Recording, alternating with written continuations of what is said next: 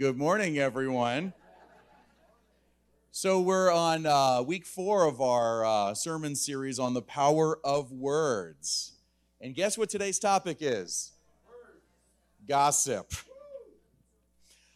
Although I cannot say another word until I acknowledge the hard work and energy that was put into last week's Hallelujah night. Can we give everyone one more round of applause? Oh, I'm sorry. Yeah. And we need to dismiss the little ones, right? Okay, yeah, let's do that right now. sorry. Little, just preschool and nursery. That's right. That's right. We're out of sorts this morning, aren't we? Okay. Okay. Yeah, where are the little ones? Can they stand real quick? Okay. All right. Let's pray for the kids. Heavenly Father, thank you for these little ones as they go into preschool and nursery today. God, we just know that you're just going to have a great revelation for them. In Jesus' name, amen. All right. So, as I was saying, I do want to personally thank everyone that was involved uh, with last night. We had, I don't know how many volunteers, we had quite a few. Um, but I really want to thank Pastor Eddie and Courtney uh, for taking the lead on the whole experience. You know, at the end of the evening, Courtney dared say the words to me, You must be tired. And when I thought about how much Eddie and Courtney had put into the event, um, I honestly can't believe they're even here this morning and not sleeping. So, Eddie, I hope you. Where's Eddie? Is Eddie in here? Well, sleeping. There it is. There it is. Seriously, though, everyone who volunteered from the bottom of my heart, thank you for providing a great Christ centered option for the kids of Williamsburg. Um, so I seriously hope that everyone's been taking the sermon series seriously. Uh, has everyone been watching their words this week? Yeah, staying positive. A couple of nodding. Yeah, yeah, that's good, mom. Yep, yeah. You're not telling any lies this week. No, no. It's great that today is Reformation Day, isn't it? It's the 504th anniversary of a German monk named Martin Luther who nailed 95 complaints against the church. He used his words for something powerful uh, and some very good theological things he put, things that included justification through faith, having a Bible in our own language, and the priesthood of all believers. And when Luther was called to testify for his actions, he ended his whole testimony with the words, Here I stand. I can do no other. God help me. Powerful, powerful words that changed the world forever.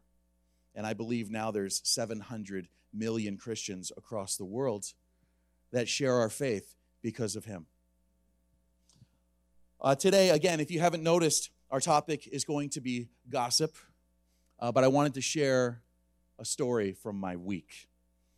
Um, a friend of mine is a pastor in Dayton, Ohio, and his church was getting rid of a lot of stuff, and they posted a lot of pictures online showing the stuff that they were getting rid of and I noticed that a number of those things would be good for a children's event. And I thought, okay, I have a we have a hallelujah night coming up. So did a little quick math. I figured it would be less expensive to rent a trailer, borrow my dad's truck, and drive all the way to Dayton, load up, and bring it all the way back. What could possibly go wrong? Who in their right mind would be up for such a task? You know how much I love road trips. I love a good road trip. Ever since college, if there was ever a place to go and someone would say to me, hey, you know, we know you have a car, uh, can we go? My first question, usually my only question, are you paying for gas? And if the answer was yes, we were there every time. So my son Gino and I, we decided that we were going to make this a guy trip. We were going to drive all the way to Ohio and back in two days. Yeah, yeah, I was born in Ohio, so I figured just a great time to, you know, show my son the state that I was born in, I guess. We, we left when I was four, and, you know, that's about it. But we were going to bond, and everything was going to go perfectly well. As long as we could get on the road at 8 a.m. Monday morning, this trip was going to be no problem whatsoever. So we get to the trailer rental place on time so that we could get on the road and make it to Dayton by 5 o'clock in the afternoon, give or take. And I was greeted by a friend of mine who worked there. and he, he happens to be a minister in town. And I got out my reservation for my trailer for 8 a.m. Had it right there in writing. And my friend pulls up the computer and says, Your trailer isn't here. I wasn't happy. Well, where's my trailer? He said, Someone else has it until noon. And I thought about it for a hot second. I said, You realize I have an 8 a.m. reservation. He said, Yeah, but our computer is all messed up. It was an awkward conversation. And I don't know what made it worse his embarrassment or me trying so hard to keep my cool. Because keeping my cool at that moment was not an easy feat. Uh, finally, he told me that my best bet was to drive all the way down to Newport News, a half hour in the wrong direction, thus adding an hour onto my trip. And then I remembered, you know, we've been talking about the power of words, and I'm going to let my words bring life. I kept my mouth shut because I knew someone was watching. And I don't regret keeping my cool. I'm very thankful that they offered me a solution, uh, even if it wasn't ideal. So we got on the road about an hour late, maybe an hour and a half late. We didn't make it to Dayton by 5 p.m. No, we were there around 8:30 because when we hit West Virginia, our benevolent GPS app on my phone decided to re- reroute us around, up, down, every which way, way around a mountain off the interstate. It was not a fun experience. Pulling an empty trailer with the truck, hitting potholes. Then we lost the internet. I had no idea where to go. I just decided to go straight. And finally, on our descent down the mountain, we got the internet back, and I yelled at Siri, Where am I? Siri answered, You are in Kimberly, West Virginia, population 237. And I was angry. And I wanted to say something out loud. I wanted to just let a little bit of aggression out on the world. But why didn't I? Because my son, someone was watching me at that moment. And here we are talking about our words. So I watched my words. And both of those experiences were while I was dealing with people that I knew. And, and we did make it back uh, the next night, a little later than we anticipated, a whole nother story. A few days later, I was doing some home repairs and I found myself at another business in order to get some stuff done. And once again, I was with my son Gino, and I found myself at the counter of this business establishment uh, needing to order a few things. And uh, it's late in the day. It had been a very long day for me. I was tired, and at that exact moment, their computer stopped working. And without going into too many details, let's just say I had an opportunity to be angry. And the woman who was helping me, she was just doing her job. And it wasn't her fault as to what was happening. I remember that only a few days prior, um, uh, my, my friend was in a similar spot. I was in, I was in a I was in a similar spot, and I made a decision to keep my cool. And I kept my cool with a perfect stranger. And it was all when it was all over. She thanked me for my patience, and commented, "Boy, you have a, an interesting last name." And I said, "Yeah, yeah, it means tax-free city," which is true. And then another lady, lady behind the counter said, "You know, I know someone with that last name, and someone who knew my parents." And I thought to myself, you know, if I hadn't kept it together right there, what a horrible impression that would have made for someone who knows my parents. Don't you think? People are always watching. Most importantly, God is always watching the way that we use our words. You know, and, and I'll tell you a, another true story. I was in Spain several years ago, thinking to myself, I'm on the other side of the world. I can do whatever I want. You know, I ran into someone I knew. True story. True. You can't make these things up. It can get back to you. And especially now that people can video your every move. We had a senator several years ago who thought that he was in a private place. Someone took a video and it cost him an election. You may, you may or may not remember that. Because, you know, one of the biggest lies that we are told and young people are told is that, is that it doesn't matter what people think of you. You ever hear that? Man, oh man, if you're representing a holy God and his son who came to die for your sins, what makes you think it doesn't matter what people think? It does matter.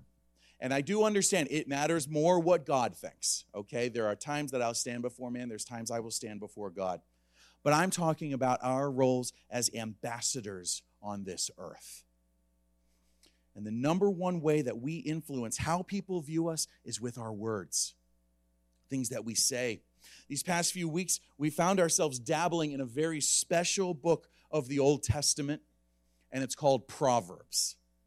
You know, how many people love to spend a lot of time in Proverbs? I know I do. It's a wonderful book. So, pop quiz who wrote Proverbs? Solomon. Who did he write Proverbs to? His son. What was his son's name? Rehoboam. Rehoboam was his son. And Proverbs starts off in chapter 1, verse 8. You don't, you don't have to flip around. Uh, you, you can just write down the references today because I'm going to be throwing a few out at you. Proverbs starts off by saying in chapter 1, verse 8 Listen, my son, to your father's instruction, and do not forsake your mother's teaching. They are a garland to grace your head and a chain to adorn your neck. And this is a warm and appropriate scene. A father speaking to his son, encouraging him to receive the wisdom of his parents. And it's often the nature of the young to be slow to receive wisdom of the older generation. But Solomon is telling his son, do not be like that. And I'll tell you something else both parents are mentioned here because clearly it's the responsible of both parents to pass along wisdom to their children. But Solomon also refers to this kind of wisdom as a garland of grace to your head and a chain to adorn around your neck. It's because receiving this wisdom comes with precious rewards. And Solomon focused so much of this book on what part of your body? The mouth. And we can wonder why would Solomon, the wisest, richest, most powerful man who ever lived, why would he spend so much time telling his son to watch his words? You know, Jessica, we were talking about it this morning. We were trying to get the percentage of how much of Proverbs is actually about your speech. I mean, 60, 70% of it easily is about watching your words. And Solomon knew that his son Rehoboam would one day be leading God's people. And a very important lesson for that is to watch what you say. And when you think about it, when Solomon's father David was confronted by Nathan with a big sin, David said the man should be punished how many times over? Four times over. And four of his sons died as a result. If David had been slightly more careless and said five times over, Solomon could have been number five. And I believe Solomon knew better than anyone that lives are at stake when idle words are spoken. And some of the most idle words you will ever hear are when you hear or partake in gossip. And gossiping, I mean, we all know what it is, right? It's, it's when two or more people get together and talk about public or private matters or another person or a group. It can be a nasty habit, especially when it somehow makes us feel better about ourselves. Could be somewhat addictive in that way. And I love hearing how Noah Webster defined these terms in 1828 when he wrote the dictionary. He defines a gossip as someone who runs from house to house tattling and telling news. An idle tattler. You remember in school when we were told not to be tattletales? I sure do. So I want to take a minute and go through a few proverbs, um, kind of like Jessica and I did last week. And if you want to write down the scripture reference, that might be easier than just fumbling through your Bible. Um, proverbs 20, 19 is the first one, where it says, The one who reveals secrets is a constant gossip. Avoid someone with a big mouth. You don't want to be a big mouth, do you? according to biblical standards. Because according to that, if you gossip, you're a big mouth. Proverbs 11, 12, and 13. Whoever shows contempt for his neighbor lacks sense, but a person with understanding keeps silent. A gossip goes around revealing a secret, but a trustworthy person keeps a confidence. Proverbs 16, 28. A contrary person spreads conflict, and a gossip separates close friends. Proverbs 18, 7 and 8. A fool's mouth is his devastation, and his lips are a trap for his life. A gossip's words are like choice food that goes down to one's innermost being.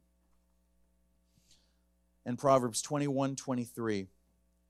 The one who guards his mouth and tongue keeps himself out of trouble.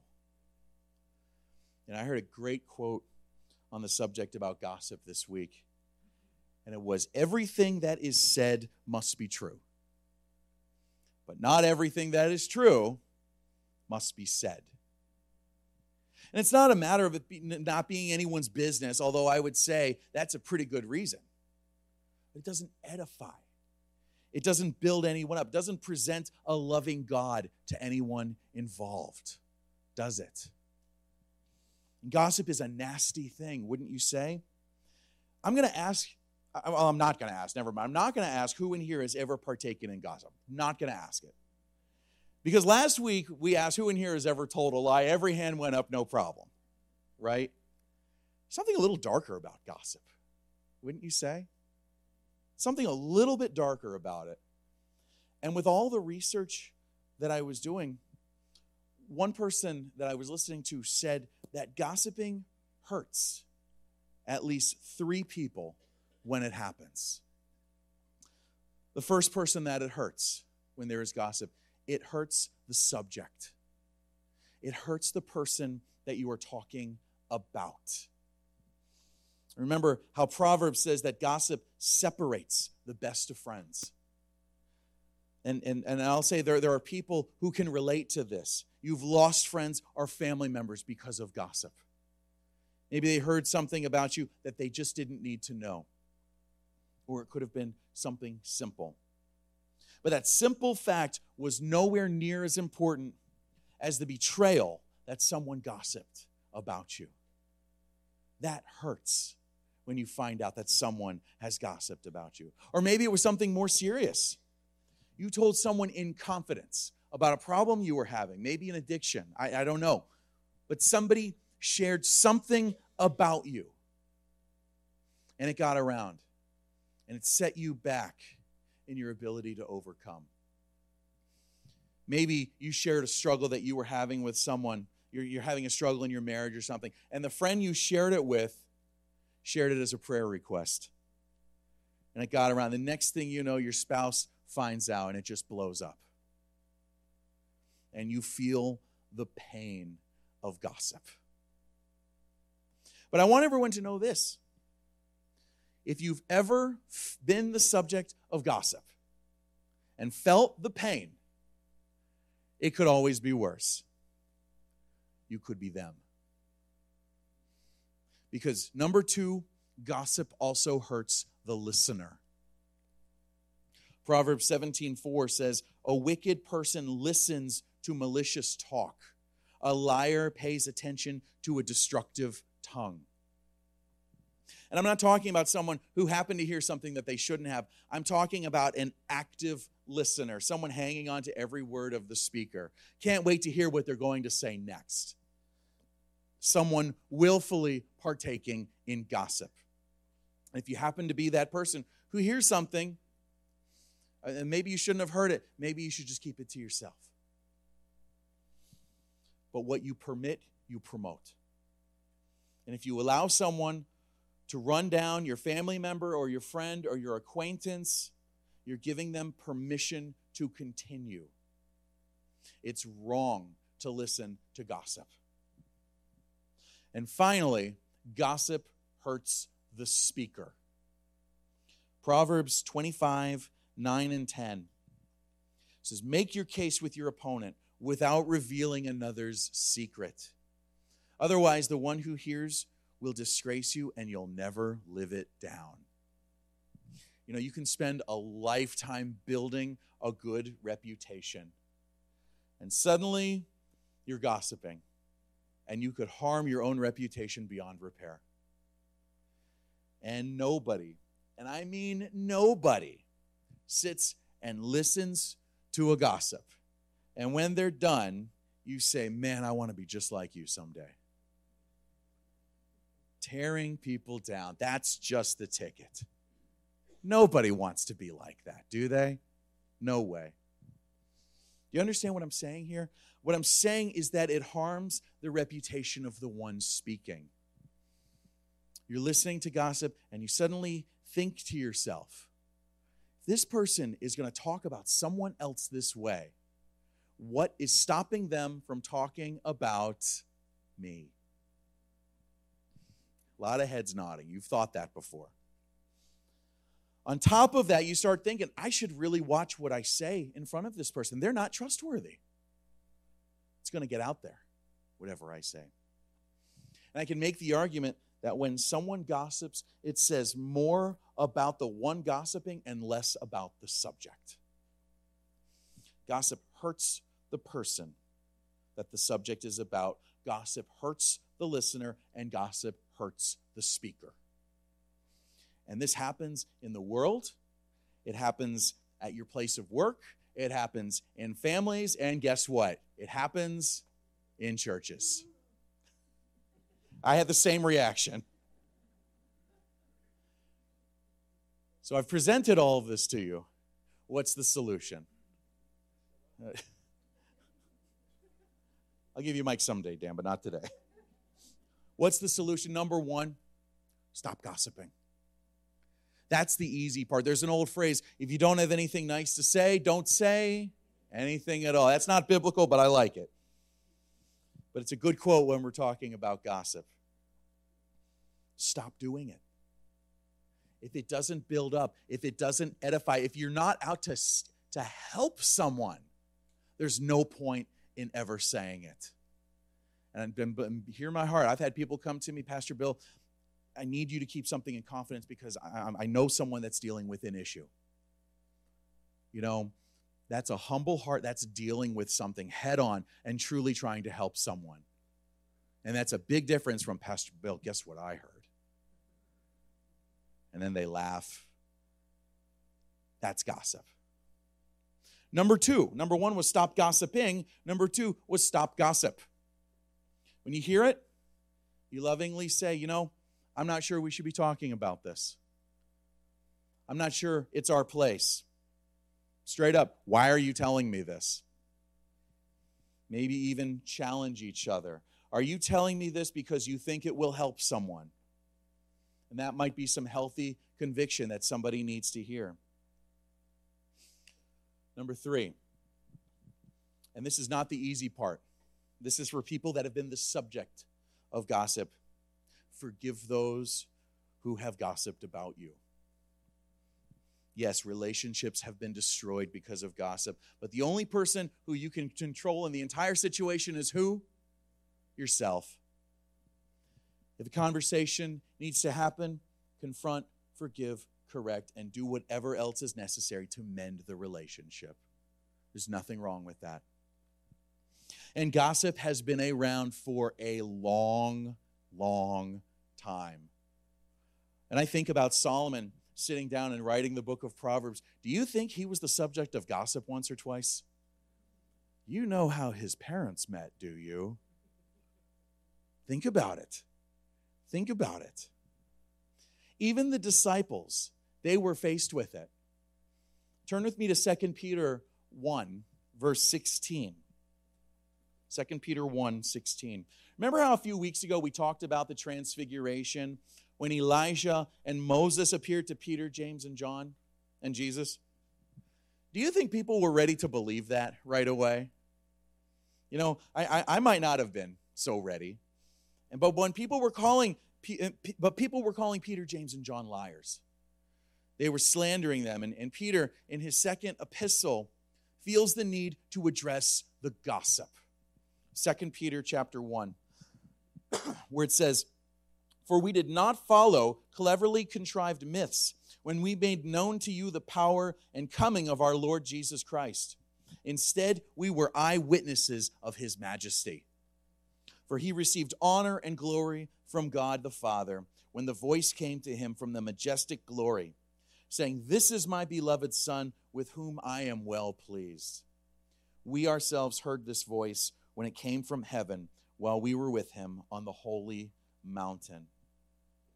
And all I can say to that is thank you for setting the record straight, Peter. Because people had problems with that. How did Luke go about writing his gospel? Anyone know? Did he do it all from hearsay? Did he just hear, you know, someone said this, someone said that? Turn with me to Luke chapter 1. And I love this about our friend, Dr. Luke. He wasn't interested in rumors or legends.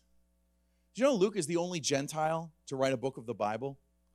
So he better make sure it's good. He better. There's a lot of people that are interested to hear about this guy, Jesus. I don't know. This guy isn't Jewish.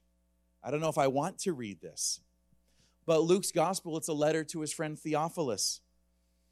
And he researched and he interviewed and he went out of his way to make sure that his book was the best witness it could be.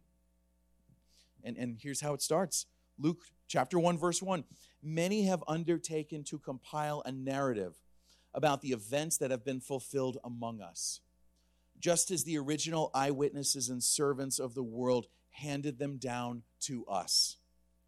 So it all seemed good to me, since I have carefully investigated everything from the very first to write to you in an orderly sequence, most honorable Theophilus, so that you may know the certainty of the things about which you have been instructed.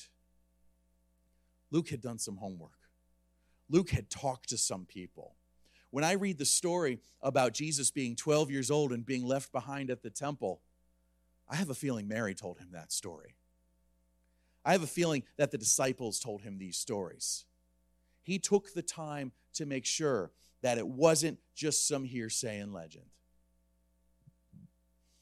Why was John written? Because of gossip. And John was written decades after Jesus had been resurrected. And a new generation of Christians were coming about. Now, it was easy because Peter, James, John, all those guys, they knew Jesus. Bartholomew talked to some people. Hey, I saw it with my own eyes. It happened.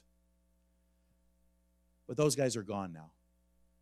And we have a second generation of people who are teaching, who might have not walked with Jesus face to face. And guess what? People started fudging facts. Maybe Jesus was just a good teacher. Maybe Jesus wasn't the Son of God. Maybe, maybe, maybe. You can read those writings, they still exist, of people that are trying to change a thing or two about Jesus. And John is living on the island of Patmos, where he's a prisoner. And he was probably the last person on earth who could set the record straight and combat that gossip. And he wrote a book to set that record straight, to make sure everyone knew that Matthew, Mark, and Luke were also true. To let people know that this is the God we serve, and the only way to him is through his Son, Jesus. John, can you get on the keyboards? It's the most important thing to ever know. And it's the only way to our God, to our Heavenly Father. I want us to consider a few things today. And not necessarily even about gossip. How, when we conduct ourselves a certain way, what does that say about our witness? What does that do? People necessarily want to follow us, to follow Jesus when they say, huh, you know, Jesus sounds good, but there's so many of his people. They're they're not like him. That hurts my heart to hear. Or how about when someone is gossiping? It's not Christ like.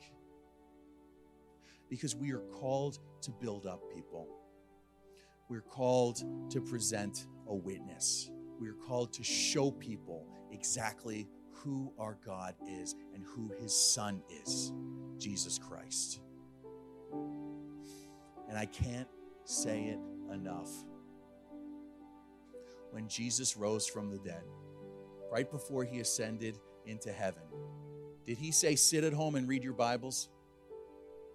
He said, Go. Go. Tell the world who I am. Make disciples of nations. I take his words very seriously when I see that. And it's so much further than renting a trailer.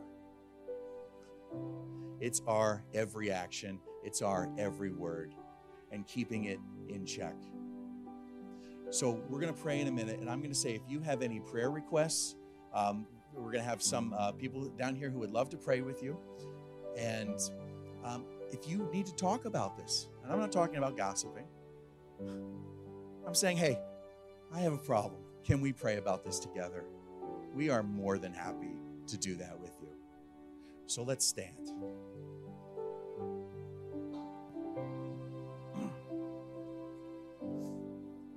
Heavenly Father, we thank you for the power of words.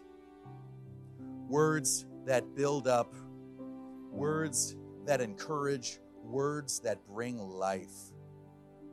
And we strive to be more Christ like. Jesus, the one who watched his words more than anyone. So, God, we thank you for the example that we are always given. We thank you for the gift of your Son. And we ask that you build us up so that we can present that gospel to those who might not know him. God, you are so good to us. And God, I want to speak a blessing over anyone that's reflecting right now. Might be saying, Boy, I, I need to watch my own words. Well, I thank you for your words in Micah that says that you separate us from our sin as far as east from is from the west. We thank you for those words that you have spoken. And it's in the mighty name of Jesus that we pray. And everyone said, Amen.